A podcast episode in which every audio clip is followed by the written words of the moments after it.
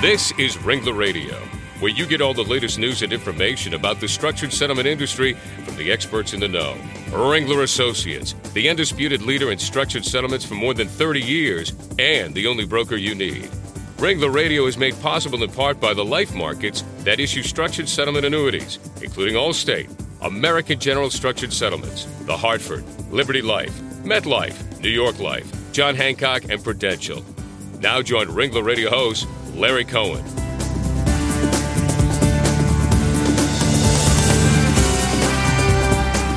Well, hello everyone. I'm your host Larry Cohen, head of Ringler Associates Northeast Operations. I want to welcome you again today to Ringler Radio.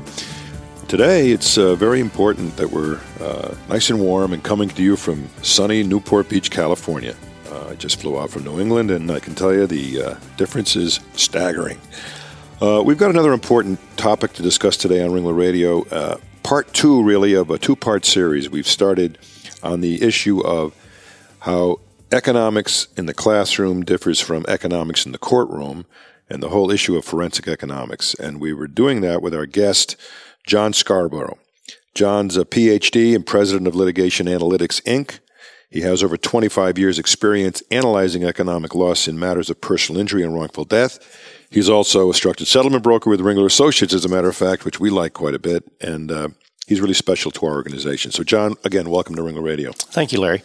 Well, John, in part one of this uh, series, we defined forensic economists. Uh, we put we compared science, scientific economics up against courtroom economics, and we talked about life care plans. This time, we want to look at what we call the cost of illness study and its relevance to life care plans. So, Tell us, what is this cost of illness study and, and why is it so important? Um, Larry, there are numerous cost of illness studies that are done each year. Um, it, it's somewhere around 150 or more that are done each year. They're done by various government agencies. Environmental Protection Agency has done several, uh, many state uh, environmental agencies, um, pharmaceutical companies. And th- the reason they do these is that they are interested in the lifetime cost of care for individuals with various disabilities or diseases that, in the case of EPA, for example, that might be linked to environmental pollutants. Uh, so they can do a cost benefit study of, mm-hmm. of a regulation. A pharmaceutical company might be, they might produce a drug that helps treat uh, a particular disease. So they are interested in what cost does that save America. So it helps them get faster approval from the FDA. So there are many, many different reasons why these these cost of illness studies are done. Well, you know, government agencies like uh, I think the EPA, the Environmental Protection Agency, and the Center for Disease Control, those kind of agencies are always interested in the cost savings of a program. And talk to us about where these cost of illness studies uh, come from in these arenas. They, um, again, what they really are trying to show, um, even though they they I'm sure attempt to be objective, but they sort of have an incentive to come up with as high a cost as possible because they are trying to justify a program mm-hmm. by saving those costs. They look at medical records. They look at uh, they survey individuals. They look at um, Social Security or Medicare, Medicaid uh, records. Um, the Health and Human Services um, Agency does numerous surveys of health expenditures, and so they link those by um, by disease or by um, um, diagnostic uh, code, and uh, then they estimate the number of people that have those particular uh, afflictions, uh, disabilities, and um, simply multiply. Well, let's let's take a look at cost of illness studies and uh, juxtapose them with life care plans. Mm. Now, tell our audience how are they different? How do they mesh? How, how are they used? Yeah, good question. Well, a life care plan, like we're accustomed to seeing in a courtroom, is typically a list of goods and services at various times in an individual's life that, in the opinion of a life care planner, um, are quote unquote needed. The word need isn't really defined.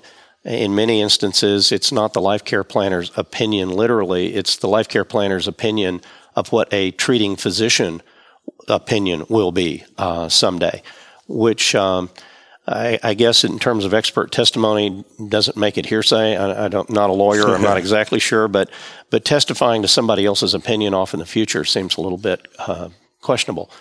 And that's that's kind of what the life care planner does, where the cost of illness study is well, what do people actually spend? Well, you know, it's interesting. We see a lot of life care plans. We see a lot of cases, and let's take an example to make this uh, this hit home a little bit easier. Cerebral palsy in a, in a small child, in a baby. Uh, you'll see a life care plan with a staggering amount of money for the future care of this child, uh, and yet I understand that the uh, cost of illness studies are a lot different. Tell us about that. Yes, uh, cost of illness studies put the lifetime cost of, uh, well, I'll give you a specific example. The Center for Disease Control published uh, two different studies about 10 years apart. I believe the most recent one was an EPA uh, study that uh, said for roughly 13,000 children born each year with cerebral palsy, their estimate of the present value of lifetime cost of care was only about a quarter of a million dollars. Hmm. There are, I mean, that's a staggering difference. Yeah, very much. Uh, compared to the life care plans that we typically see. And, and there's several reasons for that. One, of course, is that we tend to see very, very severe cases, and the 250,000 is the average. Mm-hmm. But the total is, uh, they estimated about 2.6 billion. So if you have a life care plan, um, just divide that into 2.6 billion, and that's the number of children that could be cared for with that expenditure. And it's, you know, depending on the size of the life care plan, a couple of hundred. So it's um, it's not realistic. Well, the question is, well, why is that? You know, because you need if you're a juror, you have a life care planner that's qualified as an expert telling you that it's you know it's this, and the economist comes up with a present value of X million dollars. Mm-hmm. Why is that? And there are some reasons for it. I mean, one reason is that unfortunately, those with really high expenses don't live very long. In fact, there's a, a survey, the um, Medical Expenditure Panel Survey mm-hmm. that the Department of Health and Human Services does. And in that survey, they find that um, of those people who have $200,000 a year of expenses, the next year, only about 30% have that level of expense, and most of them die. Yeah. Yeah, that's interesting. Well, you know, we see staggering numbers though on life care plans for these individuals. You know, multi millions of dollars, and uh, it's it's usually up to a defense life care planner to come in with numbers that are somewhat lower, but still high, still yes. high. I don't I don't tend to see anyone coming to the table saying there's a cost of illness study that that shows it's $250,000 versus these millions. where do you see that coming into play in, in the real world of negotiations? Well, we've seen, seen it in a courtroom in a couple of cases quite recently where the decision was made not to put on a defense life care planner and merely cross examine the plaintiff's life care planner and quote unquote forensic economist and use these cost of illness studies um, as support. The life care planner has no budget constraint. So anything that they think might provide some level of benefit, they put in the life care plan. And we're going to get into that in a second. So let's take a quick break and come back in a minute with Dr. John Scarbrough because we really want to talk about how these life care plans get to be as large as they are. I mean, it's just it's just quite quite fascinating. We'll be right back.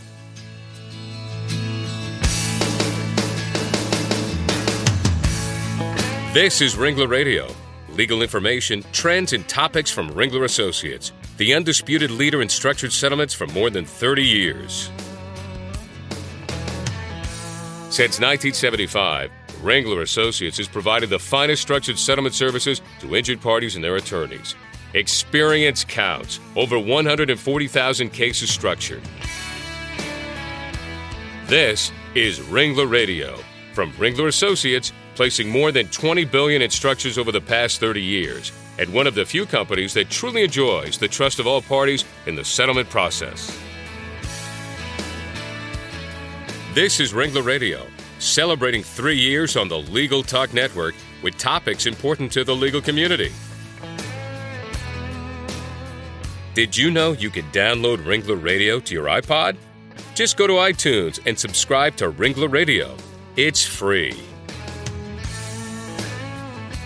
Did you know the number of listeners to Ringler Radio doubled in 2008? Thanks to our loyal listeners and welcome to all our new listeners as well.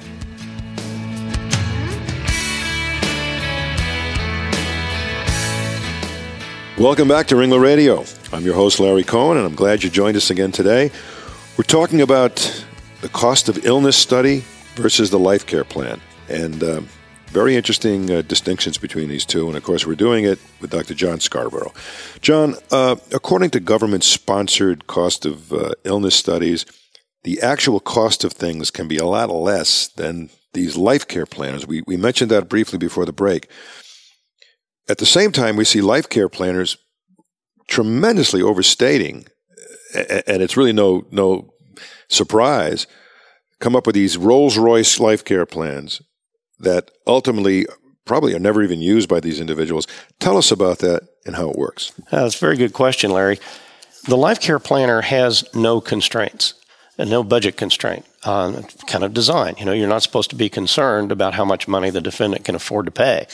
So the, the problem is that when you add up the cost of the life care plan and you give a family the money, they now have a budget constraint. And we know from uh, a great deal of uh, economics literature that every dollar that people have additional, they don't spend it all on healthcare. Uh, how many people go to the physician uh, for physicals every year? They know they should, but they don't. How many people watch their diet? Uh, that doesn't cost anything. How many people exercise? You know, they don't.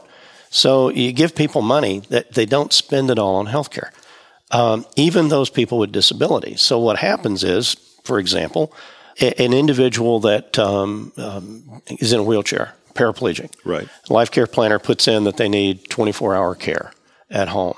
Well, you give the person the money for that. Are they going to get 24 hour care? well, let me think. You know, I've got all this money, I can exhaust it spending on 24 hour care. Or maybe what I'll do is I'll just make sure that from two to five every other day, I have somebody come in, and anytime I want to go somewhere, I'll do it then. And that way I'll save all this money. And that's what happens in the real world. It's exactly the same as if I were to write down things that I thought you might like for a vacation. Mm-hmm. Uh, and I'd say, oh, Larry, you'd probably like to go on a cruise. Okay. So a two week cruise of the Caribbean, you know, or, or, or the Mediterranean. And to get there, um, I think that he and his wife would probably like first class air travel. Love it. So we'd do that, and uh, and then they'd like when they get off the cruise, they might like to spend a couple more weeks touring. So you know maybe they'd like to go in a Ferrari. So I'll write that down. Four star hotels, fancy restaurants, souvenirs for the folks back home. Add that up, and here's the cost. And if I gave you a check for that, or then if I'm making the list for you, I give you the check, you probably wouldn't even take a vacation. And if you did, you'd probably take a, a much cheaper one, and you'd I'd spend the money some other way. I'd send my wife on a bus. I think I'd go. there you go. No, you're right. I mean, that's what happens. People, uh, and I've had plaintiff attorneys actually tell me that uh, some years later, after I've seen them, that uh, the the bank account of these individuals, where this money's flowing into on a, on a monthly basis from, let's say, a structured settlement that was provided to take care of these stated costs the, the, bank account just building and building and building because they're not yes. really spending the money. Yes, the cost of illness studies, that's exactly what they address. It's what people actually spend. And to give you another example, one of the things you see is that people that need 360 days or more of home health care that are paying for it themselves, none of them use an agency. Mm. They all go privately, uh, zero. And it makes sense. You know, why would you pay twice, three times as much um, your wife didn't just have four kids, surprising, and now you've got all these little babies at home. Mm-hmm. That's when you go to these agencies, not when you need lifetime care. Interesting.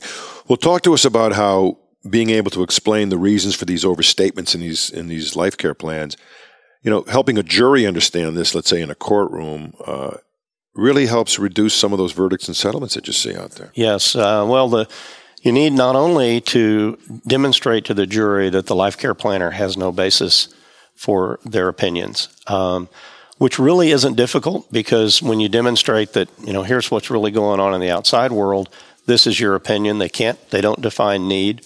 They don't have a budget constraint, so there's no way they make trade offs. There's no difference between the most critical item in the life care plan and the least critical. Um, ideally, you can get um, Medicaid records that show what actually was spent, mm-hmm. and these are not items that were included in these expenditures. So how can you say they're quote unquote needed? Although, although often you'll, you'll this is an interesting uh, discussion that takes place. They'll say that Medicaid only provided this kind of care and it's substandard, and, and we want to provide this kind of care for Aunt, Aunt you know, Nil, Millie. You know that that we yes. want to be better than that. Yes. Well, it gets to the question of need. How is a life care planner defining need? Mm-hmm. And until they identify what that is, they can't say how they're making trade offs. And if they can't say how they're making trade offs, then they can't pass judgment on how Medicare or Medicaid uh, or an insurance company made those trade offs as well. So it doesn't mean that you need it. Um, just because you might want something different, that becomes a non-economic loss, Inter- an economic loss. There was a recent survey uh, by Health and Human Services entitled the Medical Expenditure Panel Survey uh, that I think is pretty important out, out, there. And what did it reveal? And uh, what's what's happening with that study? Well, it's an ongoing study. It's uh, our, our, survey. It's been going on, I believe, six or I think they're in their seventh year. Uh, it's one of many similar su- surveys. Um, Health and Human Services does another one that's the National Health Database that has been going on for, I think, about 20 years. So there are a number of these surveys, and they're just looking at what people actually spend. The, the MEPS database uh, only includes those that are non institutional. Um, so if they have institutional care, it's not in that database, it's in others. You know, uh, before we leave, I just want to make one point to the audience, and that is that uh, because of the new Medicare set aside uh, rules that are being promulgated, especially for this July with liability cases, I think uh, we might begin to see a little toning down on these life care plans because by having huge life care plans, they may actually subject the claimant having to set aside funds yes. and not have it in their own pocket. So it's going to be an interesting dilemma to see how they work through uh, and, and how they uh, balance that that balance that need to project care costs but yet not be so outlandish that it'll it'll burden the claimant when they get their funds on a settlement. So Excellent. it's going to be interesting. Excellent point. Interesting. All right. Well, I want to thank you very much, uh, John. It's been a great show, and I think uh, you know we all deal with the with the world of life care planning, and this has been very helpful. And, and I'm sure that if somebody wanted to get more involved in this discussion and uh, even bring you in to help explain it all, how would they get in touch with you? Uh, they can go to our website, litigationanalytics.com, or they can go to the Ringler website because uh, they can contact me there as well. Great. And in case you're a first time listener, you know, remember every Ringler radio show can be downloaded from ringlerassociates.com or from legaltalknetwork.com. Or you can even go to iTunes and download it to your iPod, which is really funny. As you're walking on the beach, you can listen to uh, these these great shows. To Larry Cohen. Exactly. well, thanks for listening, everybody. I'm going to go out and get some sun here in beautiful Newport Beach, and now you go out and make it a great day.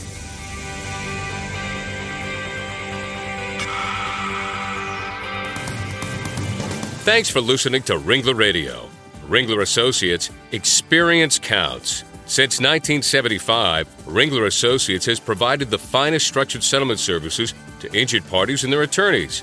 Ringler Radio is made possible in part by the life markets that issue structured settlement annuities, including Allstate, American General Structured Settlements, The Hartford, Liberty Life, MetLife, New York Life, John Hancock, and Prudential.